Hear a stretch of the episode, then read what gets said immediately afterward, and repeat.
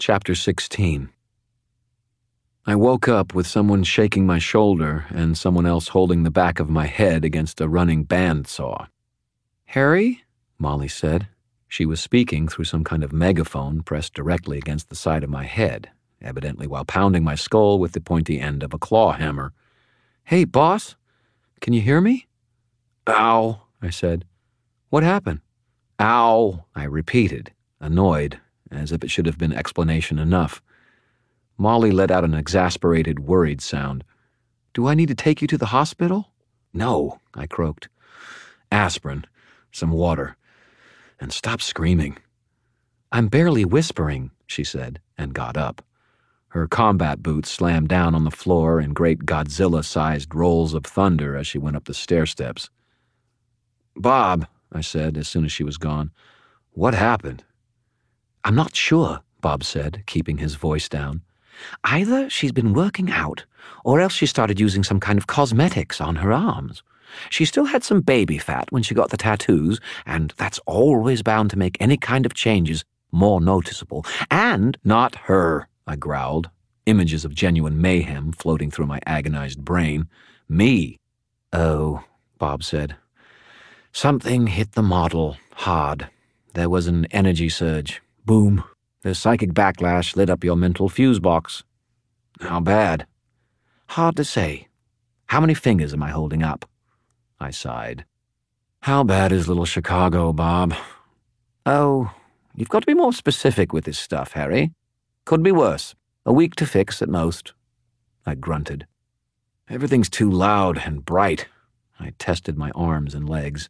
It hurt to move them, an odd and stretchy kind of pain, but they moved. What happened exactly? You got lucky, is what?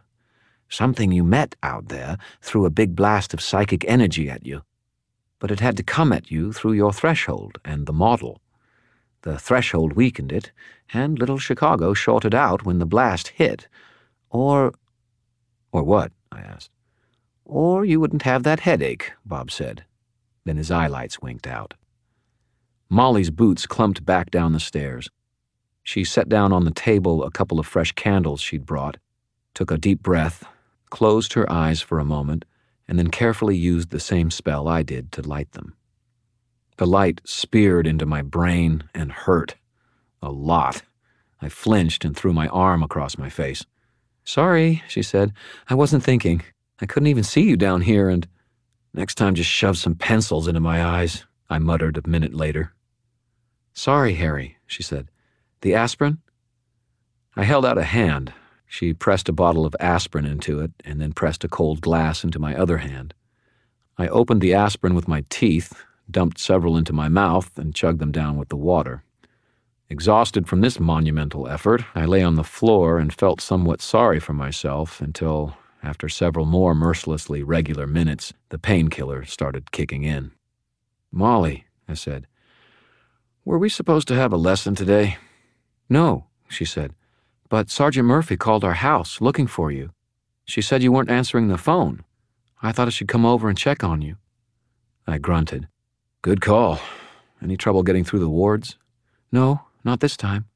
Good. I opened my eyes slowly until they started getting used to the glare of the candles. Mouse. Mouse probably needs you to let him out. I heard a thumping sound and squinted up the stairs. Mouse was crouched at the top, somehow managing to look concerned. I'm fine, you big pansy, I said. Go on. Molly started up the staircase and then froze, staring back down at little Chicago. I squinted at her, then rose and squinted at the table. There was a hole melted in the metal table, not far from the spot where Greycloak had entered Undertown. One of the buildings was half slagged. The pewter melted into a messy runnel that coursed down the hole in the table like dribbled wax. There was a layer of black soot over everything within several inches of the hole in the table. If the table hadn't taken the magical blow, it would have been my head with the hole burned in it. That had been part of the purpose in creating Little Chicago, as a tool and a safety measure for working that kind of magic. All the same, it was a sobering thing to see. I swallowed. Cowl. It had been Cowl. I'd heard the hatred and venom in his voice, the familiarity, and the overwhelming power of his magic had been unmistakable. He'd survived the Dark Hallow. He was working with this circle, who were almost certainly the Black Council, and there was some kind of larger mischief afoot in Chicago than I had suspected. Oh, yeah. This whole situation was definitely starting to make me nervous. I turned back to Molly and said, Like I said, this thing is dangerous, Grasshopper, so no playing with it until I say so. Got it? Molly swallowed. Got it. Go on, take care of Mouse. Do me a favor and call Murphy's cell phone. Ask her to come here. Do you need me to help you today? she asked. Like, go with you and stuff? I looked at her, then at the table, then back at her. Just asking, Molly said defensively, and hurried on up the stairs. By the time I'd gotten a shower, shaved, and climbed into fresh clothes, I felt almost human, though I still had a whale of a headache. Murphy arrived shortly after. What the hell happened to you? she said, by way of greeting. Took a psychic headbutt from Cowl, I said. Murphy greeted Mouse, scratching him under the chin with both hands. What's a cowl? I grunted. Right, forgot. When I met Cowl, you were in Hawaii with your boy toy. Murph gave me a smug smile. Kincaid isn't a boy toy. He's a man toy. Definitely a man toy. Molly, lying on the floor with her feet up on the wall while she read, dropped her book onto her face. She fumbled it back into her hands, then tried to appear uninterested in the conversation. It would have been more convincing if she weren't holding the book upside down. Long story short, I told her, Cowl is a wizard. Human? Murphy asked. Pretty sure, but I've never seen his face. All I know about him is that he's stronger than me. He's better than me. I stood up to him in a fair fight and got lucky enough to survive it. Murphy frowned. Then how'd you beat him? I stopped fighting fair and bumped his elbow while he was handling supernatural high explosives. Boom. I figured he was dead. Murphy sat down in one of my easy chairs, frowning. Okay, she said. Better give me the whole thing. I rubbed at my aching head and started from where I'd left Murphy yesterday, up until the end of my confrontation with Cowl. I left out some of the details uh, about Elaine and everything about the circle. That was information too dangerous to spread around. Hell, I wish I didn't know about it myself. Skavis, Murphy mused aloud. I've heard that somewhere before. It's one of the greater houses of the White Court, I said, nodding. Raith, Skavis, and Malvora are the big three. Right, Murphy said. Psychic vampires. Raith feed on lust, Malvora on fear. How about these Skavis? Pain, I said, or despair, depending on how you translate some of the texts the Council has on them. And suicide, Murphy said, is the ultimate expression of despair. With a mind like that, I said, you could be a detective. We were quiet for a minute before Murphy said, Let me see if I've got this right. This Skavis is in town. According to your ex, the private investigator Anna Ash hired, he's killed women in four other cities, and he's doing it again here. Four so far, and Anna's meant to be number five. Yeah, I said. Meanwhile, this gray cloak who works for Cowl is in town doing more or less the same thing, but you don't think he's here to help the Skavis, whoever he is. But you do think he's working against the killer, along with this passenger, whoever he is. You think those two left the clues you found on the bodies to pull you into an investigation and take out the Skavis. Even better, I said, I think I know who passenger was. Who? Murphy asked. Beckett, I said. It makes sense. He's got his wife on the inside as an information source. He's gone up against me before and walked away, and I cost him years of his life and a lucrative share of a criminal empire. He's got plenty of reasons not to like me. That's who Grey Cloak, the Malvora, was talking to. Whoa, Grey Cloak, the Malvora? How'd you get that? Because, I said, he talked about sharing some tastes with the Skavis when it came to letting the prey anticipate what was coming before the kill. The Malvora do it so their prey will feel more fear. The Skavis do it so that they'll be more tired, be more ready to give in to despair. Murphy nodded, lips pursed. And the White Court loves manipulating everything indirectly, using others to do their dirty work for them. Like using me to wipe out his Skavis competition, I said. Which makes sense, because Malvora and Skavis are rivals. Right, I said. And I'm fairly confident in my guess, just like I'm fairly confident that Beckett must be our passenger. That's a sound theory, Dresden, Murphy said. Thank you. I know. But Beckett died almost seven years ago. He was killed in prison. I figure Beckett must have made a deal with the Malvora, and I blinked. He what? Died, Murphy said. There was a riot. Three prisoners were killed, several injured. He was one of them. As near as anyone can tell, he was standing in the wrong place at the wrong time. A prisoner was wrestling for a guard's gun. It discharged and killed Beckett instantly.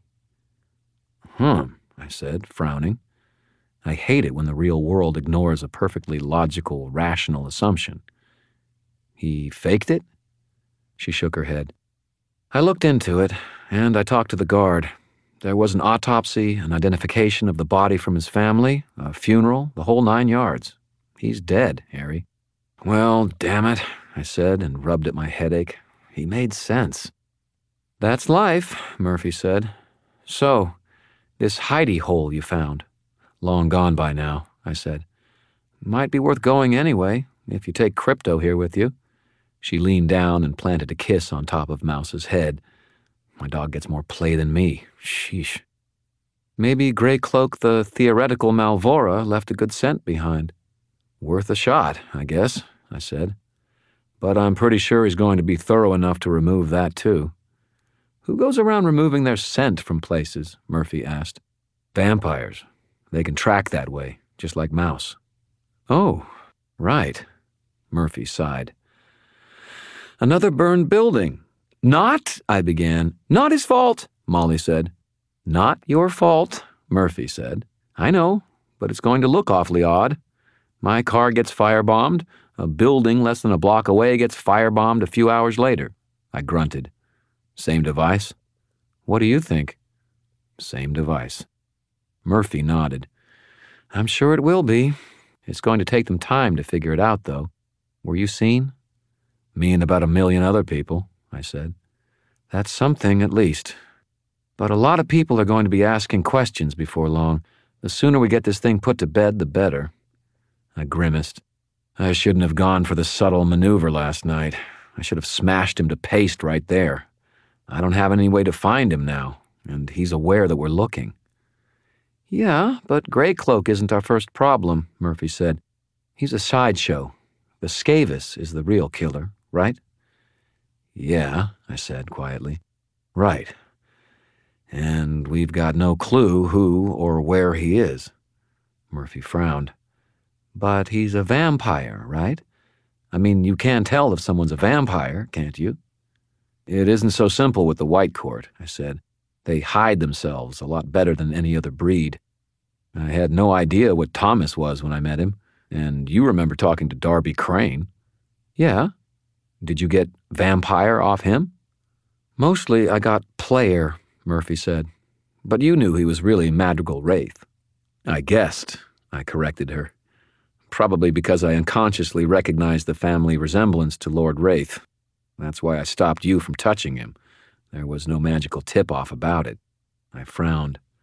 Hell, I wouldn't be shocked if they had some kind of ability to cloud their prey's judgment. When Inari Raith tried to feed on me, even though I was in their freaking house, even though I knew she was a baby succubus, and in my room, it never really occurred to me that she might be dangerous to me until it was too late. Just like that never occurred to me about Crane, Murphy said. So the Skavis, he could be anyone. I'm pretty sure he's not me, I said. I'm almost as sure he's not you. Are you sure you're a professional investigator? I sometimes wonder. What about Thomas? Murphy asked. He's more of a hired thug than a shamus. Murphy glared. It drew a little bit of a smile from me, but it faded quickly in the light of reality. I left messages, nothing yet. That's not what I meant either, Murphy said quietly. Could he still be involved? Could he have been the passenger? He wasn't. Again, she held up a hand. Harry, is it possible? Look, we know the killer is a Skavis. We know what Grey Cloak thinks, Murphy corrected me. But you're forgetting something. What? That at least one of these women was killed in the throes of supernatural passion, not amidst fear, not amidst despair. I scowled at her. Is it physically possible, Harry? Possible. That's all I'm asking. I suppose, I said quietly. But Thomas isn't Grey Cloak's partner. What if. I couldn't finish the sentence. What if your passenger has him? Murphy asked. What if the endeavor he's talking about is pressing Thomas for some kind of information? I grimaced. Thomas should have been in touch by now. We've got a little time. Greycloak thought it would be another day or so before the Skavis moved again, right? Yeah. So far, you think he's been smart about most things. Maybe he's smart about that too. We can hope, I said. What did you find out about Jessica Blanche? Still working on it. I've got feelers out, but I'll need to follow up with some legwork. I blew out a breath. And I need to get in touch with Elaine and the Ordo. Maybe I can get Helen Beckett to talk. And I can make some calls to other wardens. Maybe someone's heard something about recent White Court activities. Murphy rose. Sounds like we have a plan. If we repeat it often enough, maybe we'll even believe it, I said. Let's go. Chapter 17 Ramirez's contact number went to a restaurant his family ran in eastern Los Angeles. I left a message with someone whose English sounded like a second or third language. It took Ramirez only about ten minutes to call me back. White Court? my fellow warden said. Can't think as I've heard anything about them lately, Harry. How about a professional wizard investigator? I asked him. Works out of Los Angeles. Elaine Mallory? he asked. Tall, pretty, smart, and nearly as charming as myself? That's the one, I said. What do you know about her? Far as I know, she's straight, he said. Moved to town five or six years ago, college in San Diego, and working for an investigative agency out here. She's got a decent grounding in thaumaturgy from somewhere, but when I ran her through the standard tests, she didn't score quite high enough to be considered for council membership. He was quiet for a second before saying, in a tone of forced cheer, Unless we keep on losing people to the vamps, in which case I guess we might lower our standards. Uh huh, I said. But you think she knows what she's doing? Well, Ramirez drawled, I hinted that she might want to advertise as something other than a wizard eventually. If we get the time to look away from the war, some hidebound dinosaur might take exception to someone claiming the title. I snorted. Don't call me a dinosaur. It isn't fair to the dinosaurs. What did a dinosaur ever do to you? Other than give me a ride right next to this big, skinny lunatic? Mallory's not stupid, and she's done people some good out here, Ramirez said. Lost kids, especially. Couple of exorcisms I wouldn't have had time to handle. Maybe she can be of some help to you. Though I've got one reservation about her. What's that? I asked. Her taste in men. I keep asking her out, and she's turned me down about a dozen times now. Shocking, I said. I know, Ramirez replied. Makes me wonder how smart she could really be. Why? I gave him the brief on what I knew about the murders and on what Elaine had told me about the other cities. Someone's framing the wardens, he said. Looks that way. Sow seeds of distrust and all that. Five cities. Bastards.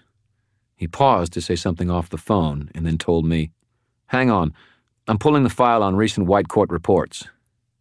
I waited a few more minutes, then he came back and said, According to what we heard out on this end, the White King has met with emissaries from the Council under a flag of truce and declared a temporary ceasefire. He's agreed to approach the Reds about sitting down to negotiate an end of the war. I've met him, I said. Kissinger, he ain't. Gandhi, neither. Yeah, sort of makes you wonder what he's getting out of the war ending, don't it? I grunted. There's not a lot of love lost between the Reds and the Whites.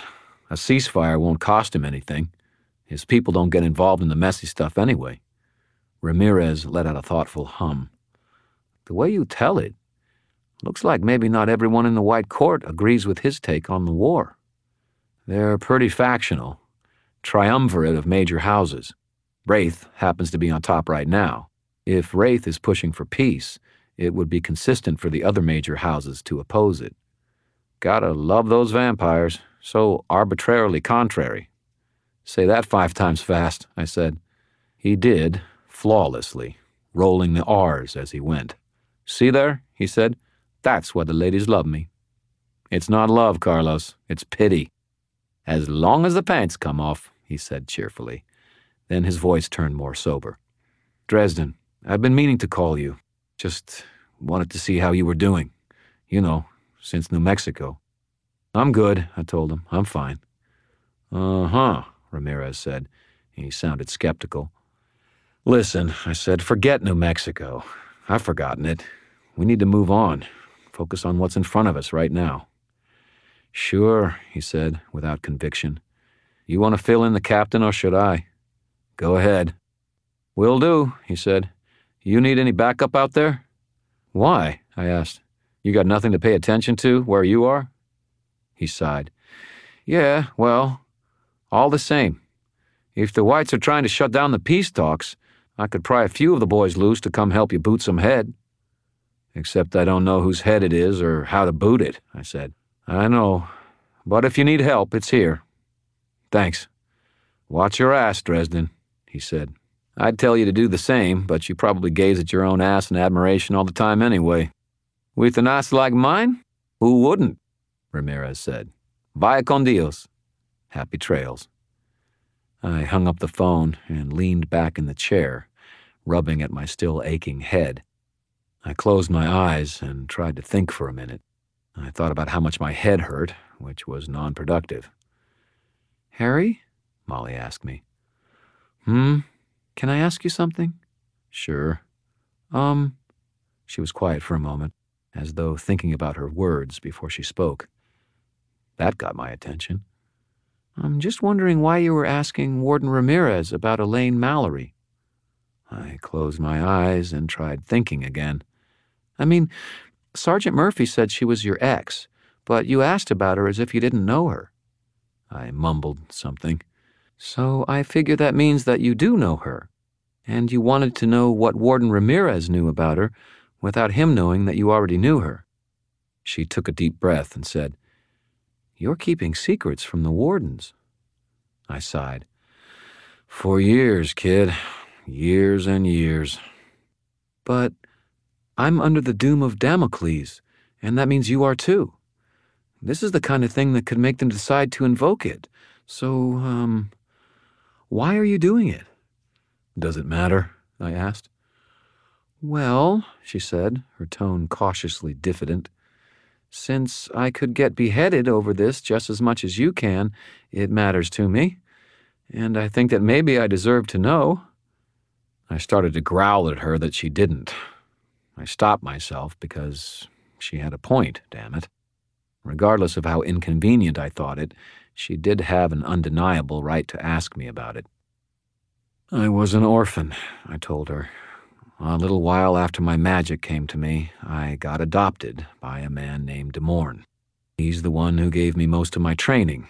He adopted Elaine, too. We grew up together, each other's first love.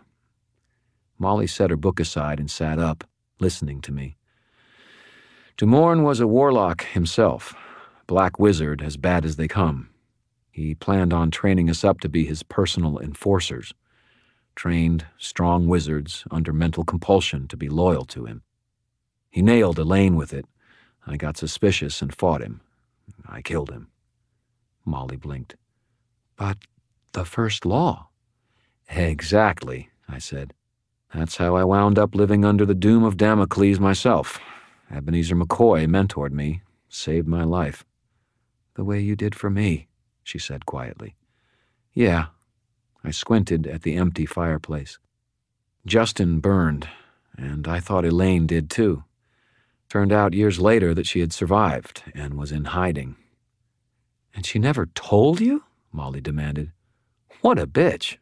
I gave the apprentice a lopsided smile. The last time she'd seen me, I'd been busy murdering the only thing like a real parent she'd ever had, and had apparently tried to kill her, too. It isn't a simple situation, Molly. But I still don't get why you lied about her. Because I had a bad time of it, coming out from under DuMorne's corpse the way I did. If the wardens knew that she'd been there too, and fled the council rather than coming out to them, I shrugged. Looks like she's managed to convince Ramirez that she doesn't have enough power to be considered for the council. But she does? Molly asked. She's nearly as strong as I am, I said quietly. Makes up for it in grace. I'm not sure what would happen if the wardens learned DuMorne had a second apprentice, but there would be trouble. I'm not going to make that choice for her. In case I haven't told you this before, Molly said, the wardens are a fine bunch of assholes present company excluded. There isn't any easy way to do their job, I said, before amending our job. Like I said, kid, nothing is simple. I pushed myself slowly to my feet and found my keys and Mouse's lead. Come on, I told her. I'll drop you off at your place. Where are you going? To talk to the Ordo, I said. Anna's got them all holed up with Elaine.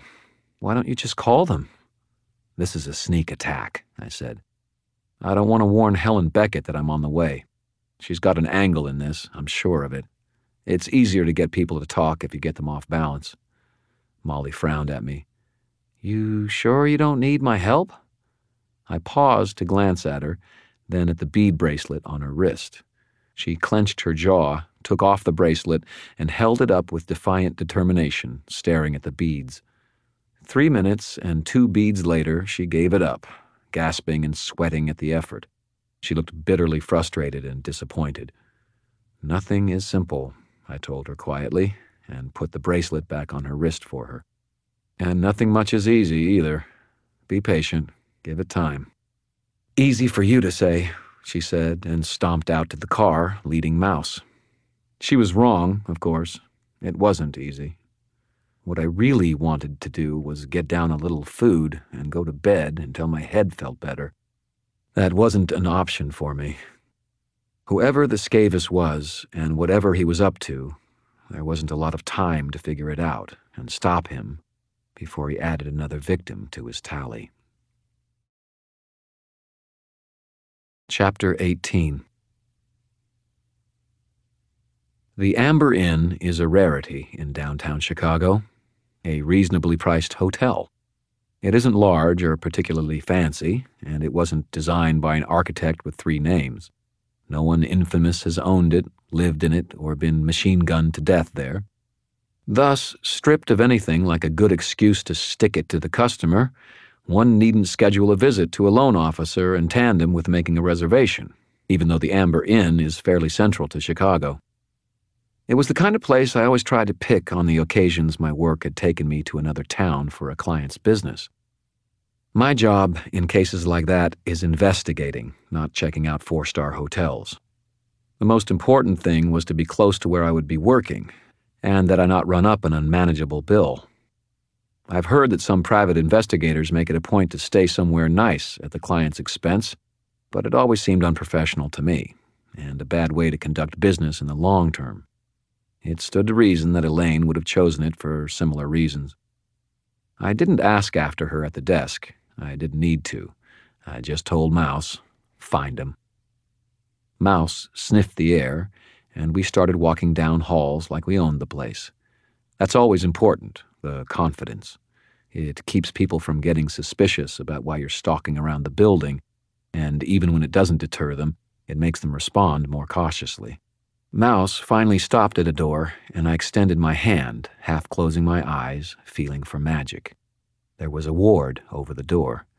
It wasn't terribly fancy or solid, it couldn't be, without a threshold to use as a foundation, but it was exceedingly well crafted, and I was sure it was Elaine's work. The spell looked like it would release only a tiny bit of energy, probably a pulse of light or some kind of audible sound that would alert her to company. I debated for a moment making a big bad wolf entrance and decided against it.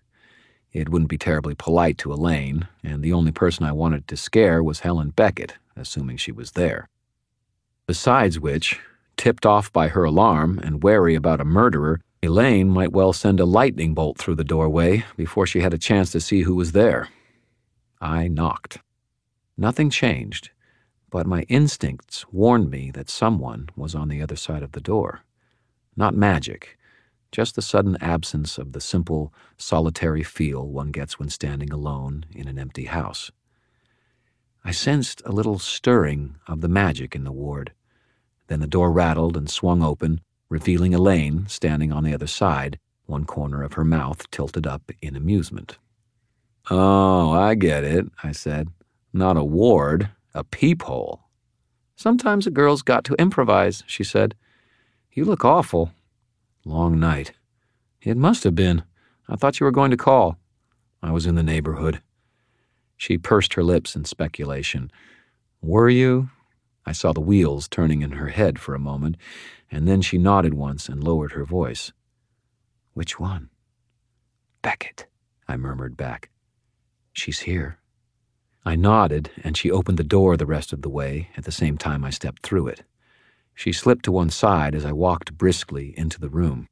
It was clean, plain, a kind of mini suite with a queen bed, a couch, and a coffee table.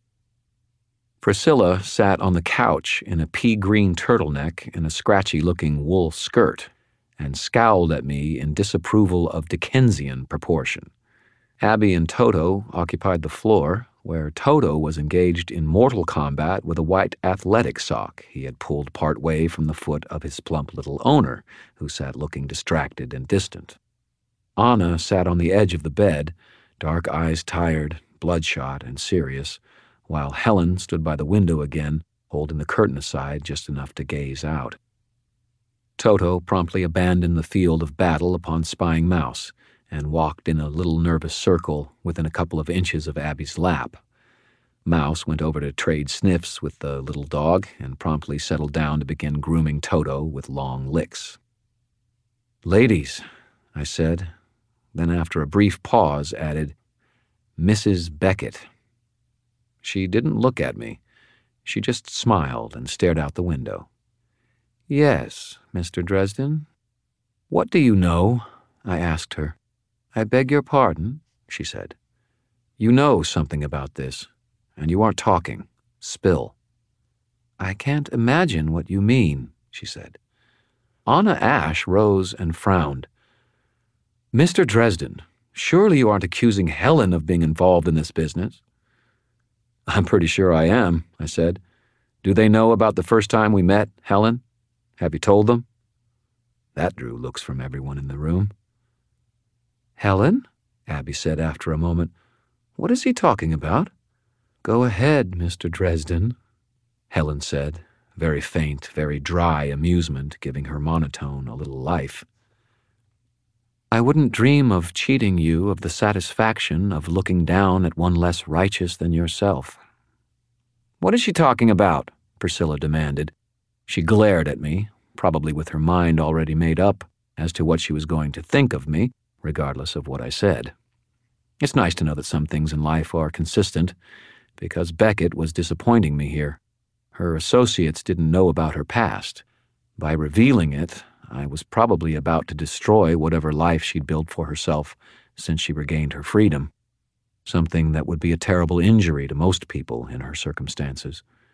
She'd lost her daughter years ago, lost her husband shortly after, had been sent to prison and permanently stained with the guilt of her crimes.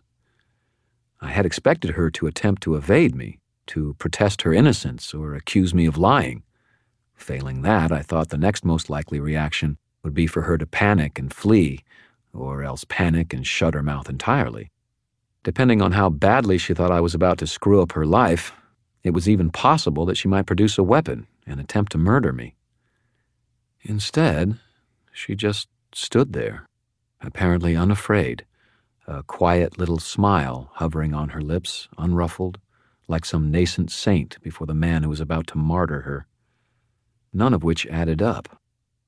I hate it when things don't add up. But now that I'd forced the confrontation, here, in front of the rest of the Ordo, I'd destroy any credibility I had if I backed out, which is what the whole mess was about someone attempting to destroy the Council's credibility. I backed off on the aggression and tried to make myself sound polite and compassionate, yet serious. Did any of you know that Miss Beckett is a felon? Priscilla's eyes grew wide behind her glasses. She looked from me to Helen to Anna. Helen continued watching out the window, that same little smile in place. Anna was the first to speak. No, she said, frowning. She hasn't told us that. Beckett might as well have been deaf for all the reaction she showed. She was part of a cult headed up by a sorcerer I had to take down several years ago, I said. I delivered it flat, without emphasis. She participated in ritual magic that created a drug that hurt a lot of people, and helped out with other rites that murdered the sorcerer's criminal rivals. There was a shocked silence. But, but, Abby stammered, but that's the first law. The first law. Helen, is that true? Not quite, Helen said. He didn't mention that the specific rituals used were sexual in nature. She touched her tongue to her upper lip. Strike that. Depraved and indiscriminately sexual in nature. Priscilla stared at Helen. For God's sake, Helen, why? Beckett looked away from the window for the first time since I'd arrived, and the emptiness in her eyes was replaced with an impossibly remote, cold fury. Her voice lowered to a murmur as hard as a sheet of glacial ice. I had reason to do so. I didn't meet that frozen gaze. I didn't want to see what was behind it. You've got a record, Mrs. Beckett. You've helped in supernatural murders before. Maybe you're doing it again. She shrugged, her expression becoming lifeless again. And maybe I'm not. Are you? I said. She went back to staring out the window. What's the point in answering, Warden? It's obvious you've already tried and convicted me. If I tell you I'm involved, you will believe me guilty. If I tell you I'm not involved, you will believe me guilty. The only thing I can do is deny you your precious moral justification. She lifted a hand to her lips and pantomimed turning a key and throwing it away. Silence fell.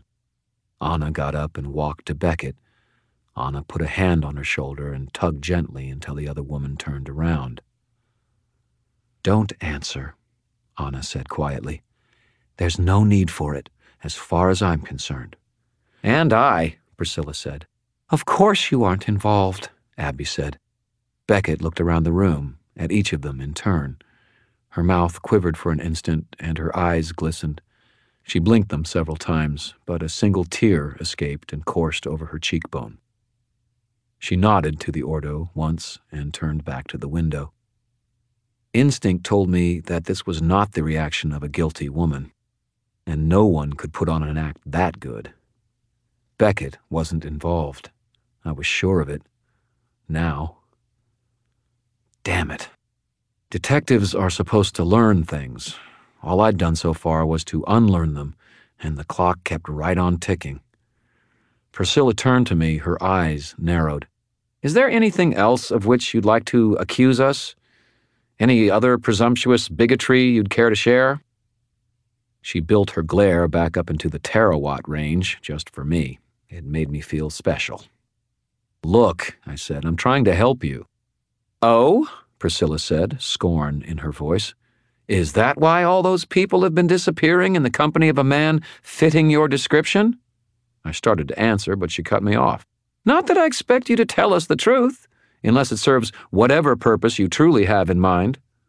I carefully did not lose my temper and barbecue her stupid face right then and there. Angels weep when someone so perceptive, warm hearted, and loving turns cynical, Priscilla. Harry, Elaine sighed beside me. I glanced at her. She met my eyes for a moment, and though her lips didn't move, I heard her voice quite distinctly. God knows she makes a fine target of herself, but shooting off your mouth isn't helping. I blinked at her a couple of times and then smiled a little. The communion spell between us was an old one, but once upon a time we'd used it every day. School had been boring as hell, and it beat passing notes.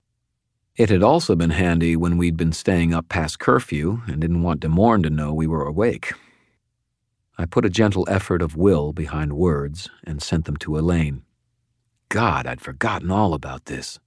I haven't done it since I was 16. Elaine showed me her smile, the swift, rare one, the one where her mouth widened and white teeth gleamed and her eyes took on golden highlights. Neither have I. Her expression sobered as she glanced at Priscilla, then back to me. Be gentle, Harry. They're hurting. I frowned at her. What? She shook her head. Look around you. I did, going more slowly this time. My focus on confronting Beckett had prevented me from noticing what else was going on. The room was thick with tension and something heavy and bitter. Grief? Then I saw what wasn't there. Where's the little brunette? Her name, Priscilla almost snarled, was Olivia. I arched a brow and glanced at Elaine. Was? When we called her last night, she was all right, she told me. When we arrived to pick her up, there was no answer at her door, and no one in her apartment. Then how do you know? Elaine folded her arms, her expression neutral. There are several security cameras around the building and outside. One of them showed her leaving with a very pale, dark haired man. I grunted. How'd you get to the security footage? Elaine gave me a smile that bared a gratuitous number of teeth. I said, Pretty please. I nodded, getting it. You can get more with a kind word and well applied kinetomancy than with just a kind word. The security guard was a smug little twit, she said. Bruises fade. She produced a couple of sheets of printer paper bearing grainy black and white images. Indeed, I recognized Olivia and her dancer's leotard, even from behind, which was a good angle for her. There was a man walking next to her. He looked to be maybe a tiny bit shy of six feet, had dark, glossy, shoulder length black hair, and was dressed in jeans and a black tee. I could see his profile in one of the pictures, his head turned toward Olivia. It was my brother. It was Thomas. Chapter 19 Are you sure? Anna Ash asked Elaine. Wouldn't we be better off at one of our apartments? They're all warded. Elaine shook her head firmly. The killer knows where you each live. He doesn't know about this place. Stay here, stay quiet, stay together. Our killer hasn't attacked anyone who wasn't alone. And my dog will let you know if there's anything you need to worry about, I added. He'll probably sit on anyone who tries to mess with you. But if he does a lassie act at you and wants you to leave, go with him. Everyone stay together and get somewhere public. Mouse nudged his head under Anna's hand and wagged his tail. Toto dutifully followed Mouse, walking around Anna's ankles, looking up at her until she petted him too. That got a smile out of her at least. If we leave, how will we get in touch with you? I'll find you. Just like you found the killer? Priscilla spat. I ignored her with lofty dignity. Elaine didn't. She stepped up to Priscilla and loomed over her. You ungrateful, insufferable, venomous little twit! Shut your mouth! This man is trying to protect you, just like I am. I will thank you to keep a civil tongue in your head while we do our job. Priscilla's face flushed. We aren't paying you to insult or demean us. You aren't paying me enough to get me to tolerate your rudeness either, Elaine said. Keep it up and you won't have to worry about my bill. In fact, I suspect in short order you'll stop worrying about absolutely everything. Is that a threat? Priscilla snapped. Elaine put a fist on her hip. It's a fact, bitch. Anna stepped in. Priscilla, please. You aren't the one paying her. I am. We need her. She's the professional. If she thinks it's smart to cooperate with Mr. Dresden, that's what we're going to do. And we're going to treat them with professional respect. If you can't manage courtesy, try silence.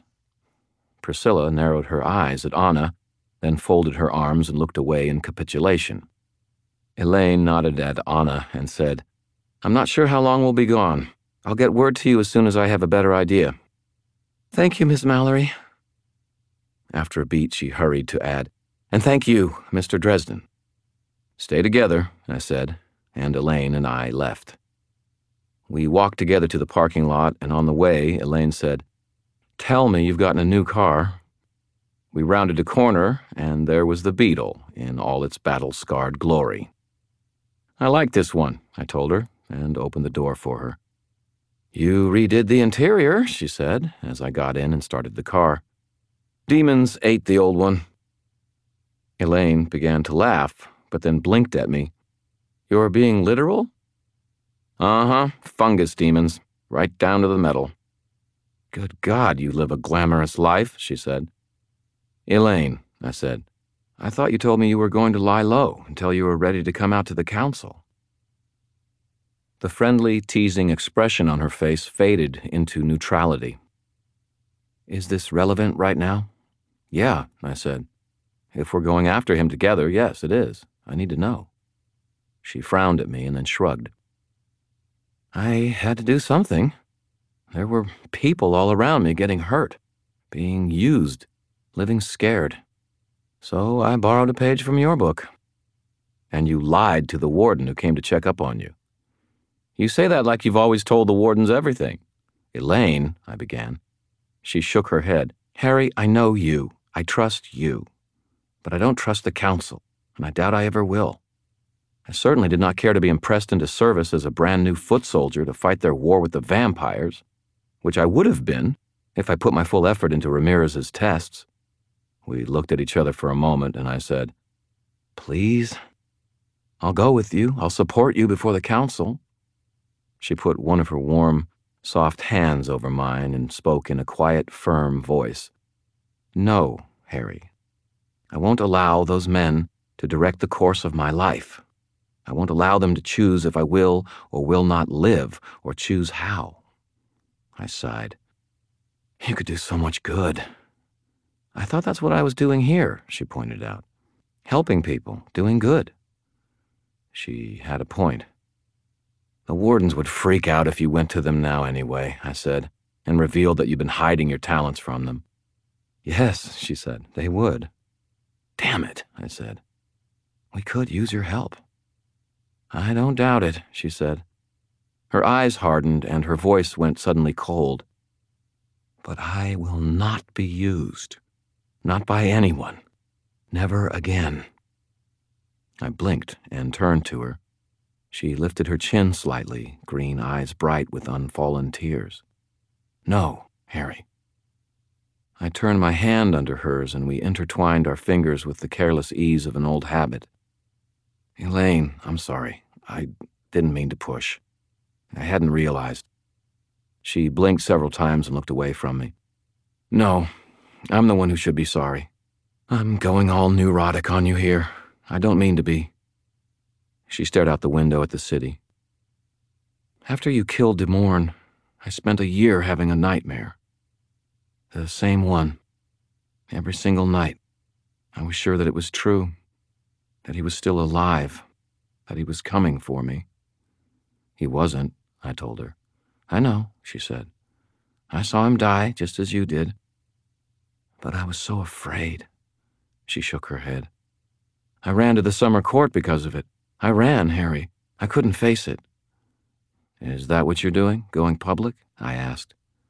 Facing your past? I have to, she said, her voice growing firmer.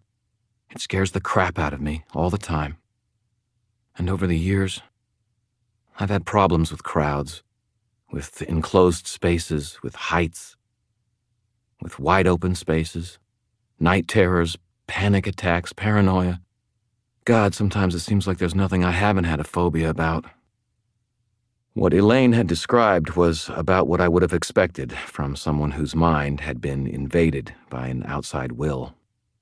Magic can get you into someone's head, but if you decide to start redecorating to your tastes, there's no way to avoid inflicting damage to their psyche. Depending on several factors, someone who has been put under that kind of control can be left twitchy and erratic at best, and at worst, totally catatonic or completely dysfunctional. And there was the utterly normal element of emotional pain to consider, too. Elaine had, in the course of a single evening, lost absolutely everything she loved her boyfriend, her adopted father, her home. Losing a home means a lot more to an orphan than it does to most other people. I'm in a position to know. Like me, Elaine had spent most of her childhood bouncing around from one foster home to another, one state run orphanage to another. Like me, being given a real home, a real house, a real father figure had been a desperate dream come true. It had been a terrible loss to me, and Justin hadn't gotten any hooks into my head. For Elaine, that series of events had been infinitely more painful, infinitely more frightening. I let fear control one part of my life, Elaine said, and it took root and started growing. I had to get involved, Harry. I have to use what I know to change things. If I don't, then all I'll ever be is DuMorne's tool, his terrified little weapon. I will not allow anyone to take control of my life away from me. I can't. She shrugged. And I can't stand by and do nothing either. I threw the tests. I don't regret it. I sure as hell am not going to apologize for it, not to you or to anyone. I grunted. Well, she asked. I think I get it, I said. Are you willing to work with me then? I squeezed her hand a little. Of course. The tension in her shoulders eased, and she squeezed my hand back. My turn, she said. Your turn? She nodded. You recognized the killer when you looked at the photo. What? I said. No, I didn't. She rolled her eyes. Come on, Harry, it's me. I sighed. Yeah, well. Who is he? she asked. Thomas Raith, I said. White Court. How do you know him? He's. Not many people know that Thomas was my brother. It was safer for both of us to keep that information limited. He's a friend, someone I trust. Trust, Elaine said quietly. I notice you use the present tense. Thomas isn't hurting anyone, I said. He's a vampire, Harry. He hurts someone every time he feeds. He'd been doing quite a lot of that lately. I know Thomas, I maintained. He isn't the killer. Elaine frowned. Treachery hurts, Harry. Believe me, I know. Nothing has proved Thomas is behind these killings, I said. It could be someone else, or something else, masquerading as him. It isn't as if there aren't plenty of shape shifting things around that could do it. Little bit of a reach, though, Elaine said. She nodded at the photos where I'd set them on the dashboard. The simplest explanation is usually the correct one. Sooner or later, I said, I'll have a case where everything is simple. But I don't think this one is it. Elaine exhaled slowly, studying my face. You care about him. No point in denying that. Yeah. He trusts you in return? Yeah. Then why hasn't he explained himself to you? She asked. Why hasn't he gotten in touch with you? I don't know. But I know he's not a killer. She nodded slowly. But there he is, with Olivia. Yeah. Then I think you should agree with me that we need to find him. Yeah. Can you? Yep. All right then, she said, and put on her seatbelt. We'll find him. We'll talk to him. I'll try to keep an open mind. She looked at me. But if it turns out to be him, Harry, he's got to be stopped. And I expect you to help me. If it turns out to be him, I said, he'd want me to.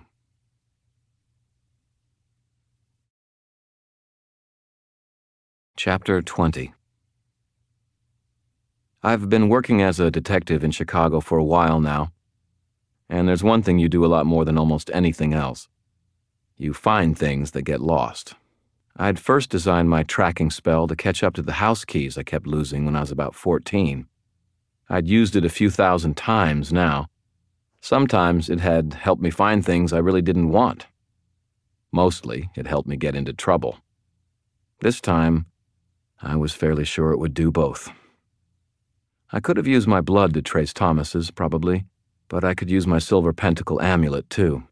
My mother had given me the one I habitually wore, and she'd given one to Thomas, too. I knew that he wore it just as habitually as I wore mine, and unless someone had taken it away from him, he'd be wearing it now. So I revved up the spell, hung the amulet from the rearview mirror of the Blue Beetle, and headed out onto the Chicago streets. I kept an eye on my amulet, which leaned slightly, drawn as if by a light magnetic field toward Thomas's amulet. That wasn't a perfect way to track something down. The spell had no concern for streets and traffic flow, for example, but I'd been finding things like this for a good while, and I piloted the beetle through the maze of buildings and one way streets that make up the fair city. Elaine watched me in silence the whole while.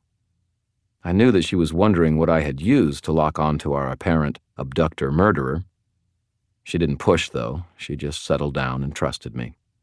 When I finally parked the car and got out, I brought my amulet with me and stared grimly at the necklace, which continued to lean steadily to the east toward the Burnham Harbor piers that stretched out over Lake Michigan. An entire cove had been built into the lakeshore and decked out with an array of docks for dozens and dozens of small commercial boats, pleasure craft, and yachts. Boats, I murmured. Why did it have to be boats? What's wrong with boats? Elaine asked. I haven't had a good time on boats, I said. In fact, I haven't had a good time this close to the lake in general. It smells like dead fish and motor oil, Elaine noted. You never did like my cologne? I got my staff out of the car. You need a big stick. Elaine smiled sweetly at me and drew out a heavy chain from her purse. She held both ends in one fist, leaving a doubled length of heavy metal links about two feet long. Each of the links glittered with veins of what might have been copper, forming sinuous text. You're a prisoner to tradition, big guy. You should learn to be a little more flexible. Careful. If you tell me you've got bracelets and a magic lariat in there, I may lose control of my sexual impulses. Elaine snorted. You can't lose what you've never had. She glanced up at me. Like the new shield, by the way. Yeah, sexy, huh? Complex, she replied. Balanced. Strong. Sophisticated. I'm not sure I could have made a focus for something like that. It took real skill, Harry. I felt myself actually blush absurdly pleased by the compliment. Well, it isn't perfect. It takes a lot more juice than the old shield did. But I figured getting tired faster is far more preferable to getting dead faster. Seems reasonable, she said, and squinted at the docks. Can you tell me which boat it is? Not yet. But once you get two or three hundred yards over the water, that spell would have grounded out, so we know it's one of these at the docks. Elaine nodded. You want to lead? Yeah. We should be able to run it down fairly fast. Stay about 10 or 15 feet back from me. Elaine frowned. Why? Any closer than that, and we'd be a dandy target. Someone could take us both out with one burst from a machine gun. Her face got a little pale. I thought you trusted him. I do, I said. But I don't know who might be there with him. And you've learned this kind of thing on the job? Machine guns? I felt my left hand twitch. Actually, I learned it with flamethrowers, but it applies to machine guns too. She took a deep breath, green eyes flickering over the docks and ships. I see. After you, then. I readied my shield bracelet, got a good grip on my staff, and wrapped my amulet's chain around the first two fingers of my right hand, holding it up and out a little so that the amulet could dangle and indicate direction. I stepped out onto the docks and followed the spell toward the outermost row of moored boats. I was acutely conscious of Elaine's light, steady footsteps behind me and the little slapping sighs of water hitting hulls. The summer sky was overcast with lead, and occasional thunder rumbled through the air. The docks weren't nearly as crowded as they could be, but there were a couple of dozen people around, walking to and from boats, working on decks, getting ready to cast off or else just now securing their lines. I was the only one wearing a big leather coat and got a few odd looks. The amulet led me to the last slip of the dock farthest from shore. The boat moored there was a big one, at least for those docks, and looked like it might have been a stunt double for the boat in Jaws. It was old, battered, its white paint smudged to a faded, peeling gray, the planks of its hull often patched. The windows on the wheelhouse were obscured with dust and greasy smudges. It needed to be sandblasted and repainted, except for the lettering on its stern, which had apparently been added only recently in the heavy black paint. Water Beetle. I walked ten feet away and rechecked the amulet's indication, triangulating. The water beetle was the right boat. Hey, I called out. Er, uh, ahoy! Thomas! Silence met my hail. I checked over my shoulder. Elaine had moved away to where she could see the little ship's entire deck while still standing a good twenty feet down the dock from me. What was the military term for that? Establishing a crossfire? Maybe it was creating a defilade. The point being, though, that if anything came gibbering up out of the boat's hold, we'd tear it up between us before you could say boogity boo. Of course, if anyone on the boat had hostile intent and an ounce of brains, they'd probably realize that too. Thomas? I shouted again. It's Harry Dresden! If someone on that boat meant me harm, the smart thing to do would be to stay quiet and tempt me out onto the boat itself.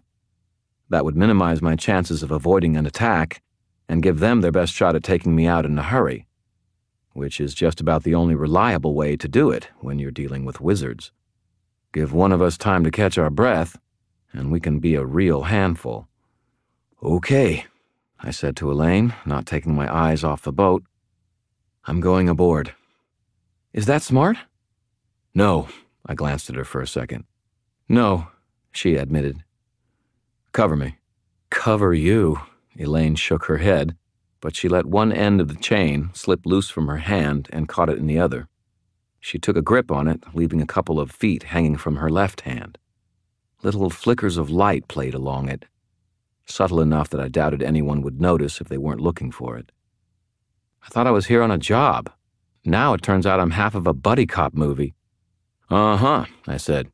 I'm the zany yet lovable one. You're the brainy conservative. What if I want to be the zany one?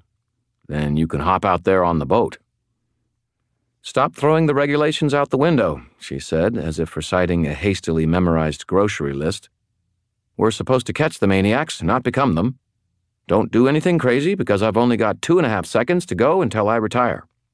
That's the spirit, I said, and hopped from the dock to the deck of the water beetle.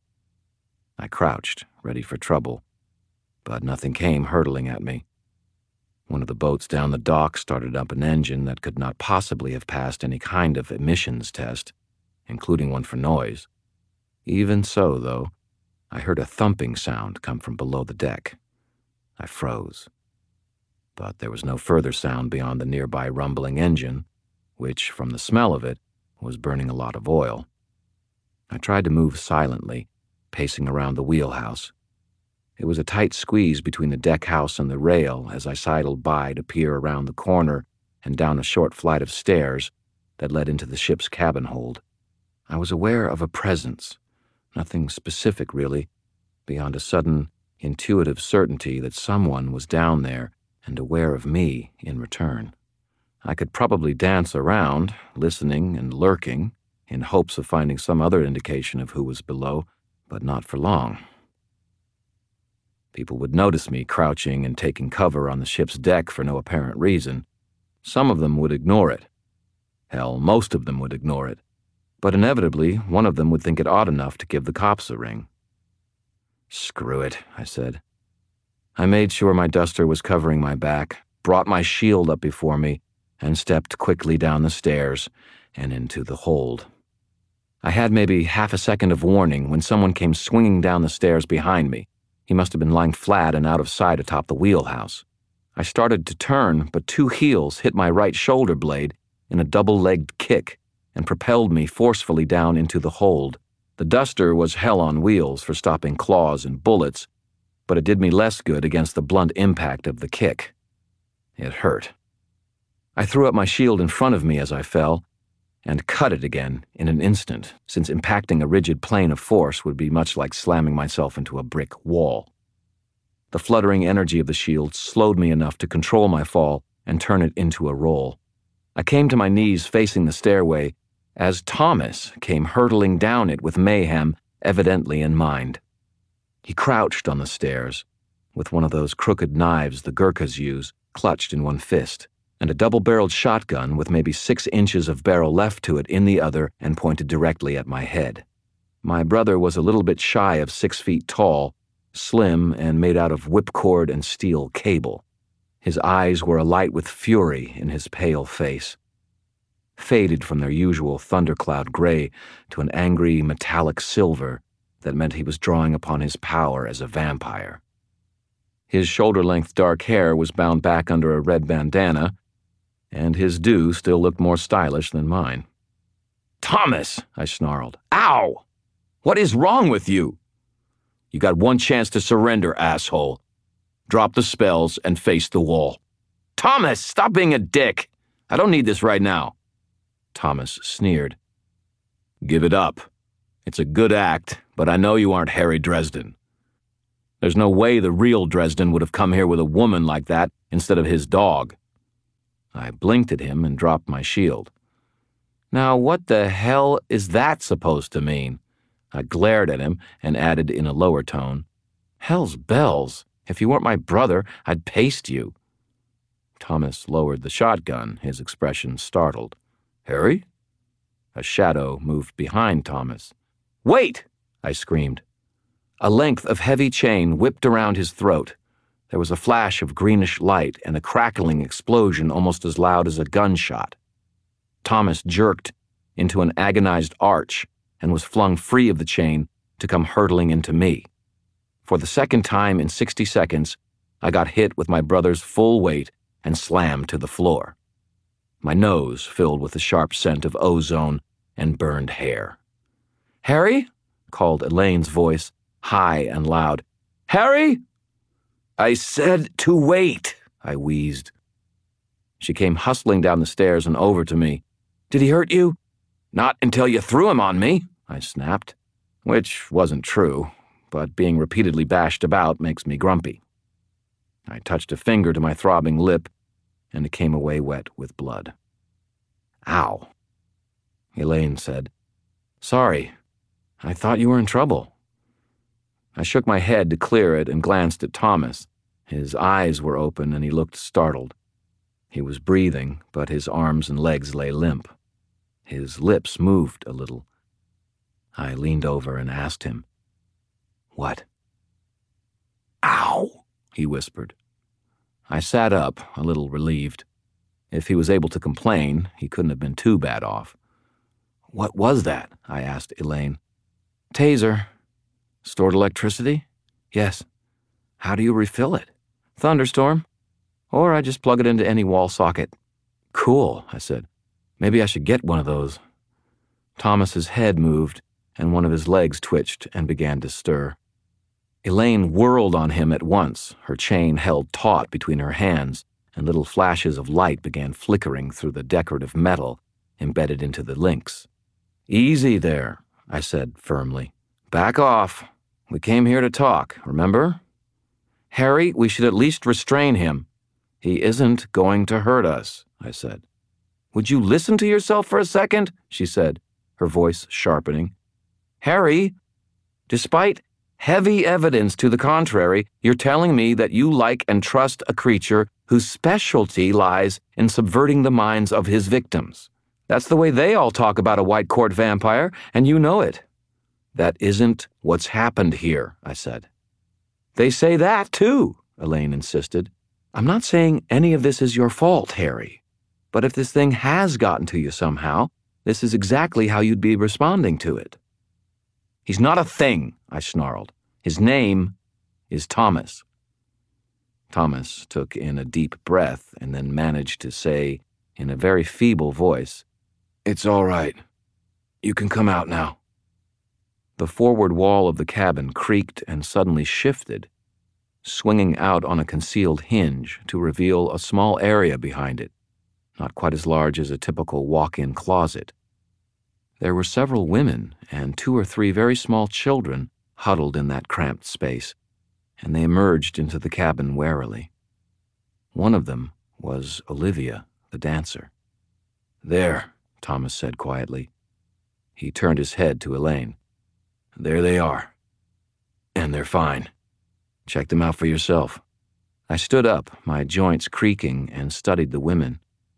Olivia, I said. Warden, she said quietly. Are you all right? She smiled. Except for a muscle cramp I got in there. It's a little crowded. Elaine looked from the women to Thomas and back. Did he hurt you? Olivia blinked. No, she said. No. Of course not. He was taking us to shelter. Shelter? I asked. Harry, Elaine said, these are some of the women who have gone missing. I digested that for a second, and then turned to Thomas. What the hell is wrong with you? Why didn't you tell me what was going on? He shook his head, his expression still a little bleary. Reasons. Didn't want you involved in this. Well, I'm involved now, I said. So how about you tell me what's going on? You were at my apartment, Thomas said. You saw my guest room wall. Yeah? They were being hunted. I had to figure out who was after them. Why? I got it, at least well enough to be able to figure out who they were planning to kill. It became a race between us. He glanced at the women and children. I got everyone I could out of harm's way and brought them here. He tried to move his head and winced. Mm. There are another dozen at a cabin on an island about 20 miles north of here. A safe house, I mused. You were taking them to a safe house. Yeah. Elaine just stared at the women for a long moment, then at Thomas. Olivia, she asked, is he telling the truth? as far as I know, the girl answered, he's been a perfect gentleman. I'm pretty sure nobody but me caught it, but at her words, Thomas's eyes flashed with a cold and furious hunger. He may have treated the women gently and politely, but I knew that there was a part of him that hadn't wanted to. He closed his eyes tightly and started taking deep breaths. I recognized the ritual he used to control his darker nature and said nothing of it. Elaine talked quietly with Olivia, who began making introductions. I leaned against a wall, unless maybe since we were on a ship it was a bulkhead, and rubbed my finger at a spot between my eyebrows where a headache was coming on. The damned oily smoke smell from the nearby ship's sputtering engine wasn't helping matters any either, and my head snapped up and I flung myself up the stairs and onto the deck. That big, ugly boat had been moved from its moorings and now floated directly beside the water beetle, blocking it from the open waters of the lake. Its engine was pouring out so much blue black oil smoke that it could not have been anything but deliberate. A choking haze had already enveloped the water beetle, and I couldn't see beyond the next row of docks. A figure hurtled from the deck of the boat to land in a tigerish crouch on the little area of open deck at the rear of the water beetle. Even as I watched, its features those of an unremarkable man in his mid thirties, began to change. His jaws elongated, face extending into something of a muzzle, and his forearms lengthened, the nails extending into dirty looking talons. He faced me, shoulders distorting into hunched knots of powerful muscle, bared his teeth, and let out a shrieking roar. A ghoul a tough, dangerous opponent, but not impossible to beat. Then, more figures appeared on the deck of the other ship, half veiled by the thick smoke. Their limbs crackled and contorted, and a dozen more ghouls opened their mouths in ear splitting echo of the first. Thomas! I shouted, half choking on the smoke. We've got a problem! Thirteen ghouls flung themselves directly at me, jaws gaping and slavering, talons reaching, eyes gleaming with feral bloodlust and rage. Fucking boats.